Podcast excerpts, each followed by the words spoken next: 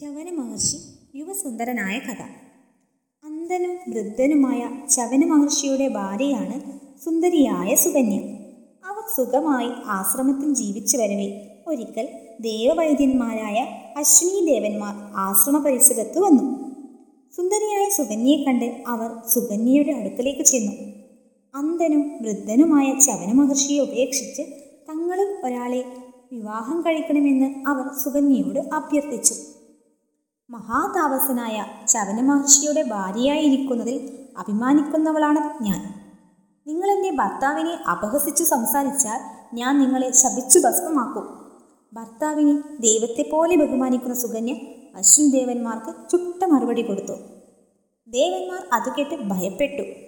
അവർ സുകന്യയോട് പറഞ്ഞു, ഞങ്ങൾ അശ്വിനി ദേവന്മാരാണ്. നിന്റെ പാതിവൃത്യത്തിൽ ഞങ്ങൾക്ക് സന്തോഷമുണ്ട്. ഞങ്ങൾ ദേവവൈദ്യന്മാരാണെന്ന് അറിയാമല്ലോ. നിന്റെ ഭർത്താവിൻ്റെ കണ്ണുകൾ ഞങ്ങൾ തെളിയിച്ചു തരാം. അദ്ദേഹത്തെ ഞങ്ങളെപ്പോലെ സുന്ദരനും യുവാവുമാക്കി തീർക്കാം. അത് കേട്ടപ്പോൾ സുകന്യ സന്തോഷിച്ചു. പക്ഷേ ദേവന്മാർ ഒരു വ്യവസ്ഥ വെച്ചു. അതെന്താണെന്നോ, ച്യവന മഹർഷിയും ആ ദേവന്മാരും ഒരേപോലെ സുന്ദരന്മാരായി പ്രത്യക്ഷപ്പെടുമ്പോൾ ആ മൂന്ന് പേരിൽ ഒരാളെ ഭർത്താവായി സ്വീകരിക്കണം. അതാണ് അവർ നിർദ്ദേശിച്ചത്. ആ വ്യവസ്ഥ സുകന്യയെ പരിഭ്രമിപ്പിച്ചു. ദേവന്മാർ പറയുന്ന പ്രകാരം ചെയ്താൽ തനിക്ക് തൻ്റെ ഭർത്താവിന് നഷ്ടമാകുമെന്നും ഇഷ്ടമില്ലാതെ ദേവന്റെ കൂടെ ജീവിക്കേണ്ടി വരുമെന്നും അവൾ ഭയപ്പെട്ടു. അതിനാൽ അവൾ ഉടനെ ഭർത്താവിൻ്റെ അടുക്കലേക്ക് ഓടി. ദേവന് പറഞ്ഞതെല്ലാം അവൾ അദ്ദേഹത്തെ അറിയിച്ചു. ച്യവന മഹർഷി ദേവന്മാർ പറഞ്ഞതനുസരിച്ച് പ്രവർത്തിച്ചു കൊള്ളാൻ സുകന്യയെ അനുവദിച്ചു.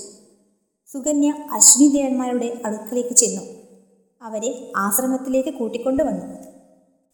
ദേവന്മാർ വൃദ്ധനായ ച്യവനനോട് തടാകത്തിലിറങ്ങി കുളിക്കാൻ ആവശ്യപ്പെട്ടു. അന്ധനായ ച്യവന മഹർഷി തടാകത്തിലിറങ്ങി, ഒപ്പം അശ്വിനി ദേവന്മാരും. മൂന്ന് പേരും വെള്ളത്തിൽ മുങ്ങി. അത്ഭുതം! മുങ്ങി നിവർന്നപ്പോൾ മൂന്ന് പേരും ഒരേപോലെ. സുകന്യ മൂന്ന് സുന്ദരന്മാരെയും മാറി മാറി നോക്കി. അവൾ അത്ഭുതപ്പെട്ടു. മൂന്ന് പേരും ഒരേപോലെ പുഞ്ചിരിച്ചുകൊണ്ട് പറഞ്ഞു, സുകന്യെ, ഞാനാണ് ച്യവനൻ. സംശയം വേണ്ട, എന്നെ സ്വീകരിക്കാം നിനക്ക്. സുകന്യ മൂന്ന് പേരെ മാറി മാറി നോക്കി. ശരിയായ ച്യവന മഹർഷി ഏതെന്ന് കണ്ടെത്താൻ കഴിയാത്ത അത്ര രൂപസാദൃശ്യം. സുകന്യ ആകെ സങ്കടത്തിലായി. അവൾ പരാശക്തിയായ ജഗദമ്പികയെ പ്രാർത്ഥിച്ചു. ദേവിയുടെ അനുഗ്രഹത്താൽ സുകന്യയ്ക്കു മനസ്സിലായി ദേവകുമാരന്മാർക്ക് മിഴികൾ അടയ്ക്കാറില്ല എന്ന്. മിഴികൾ അടയ്ക്കുകയും തുറക്കുകയും ചെയ്യുന്ന കുമാരനാണ് ച്യവന മഹർഷി എന്ന് സുകന്യ മനസ്സിലാക്കി. അങ്ങനെ ച്യവന മഹർഷിയെ മനസ്സിലാക്കാൻ കഴിഞ്ഞ സുകന്യയെയും ച്യവനനെയും അനുഗ്രഹിച്ച് അശ്വിനികുമാരന്മാർ യാത്രയായി. അങ്ങനെ അവർ സുഖമായി ജീവിച്ചു.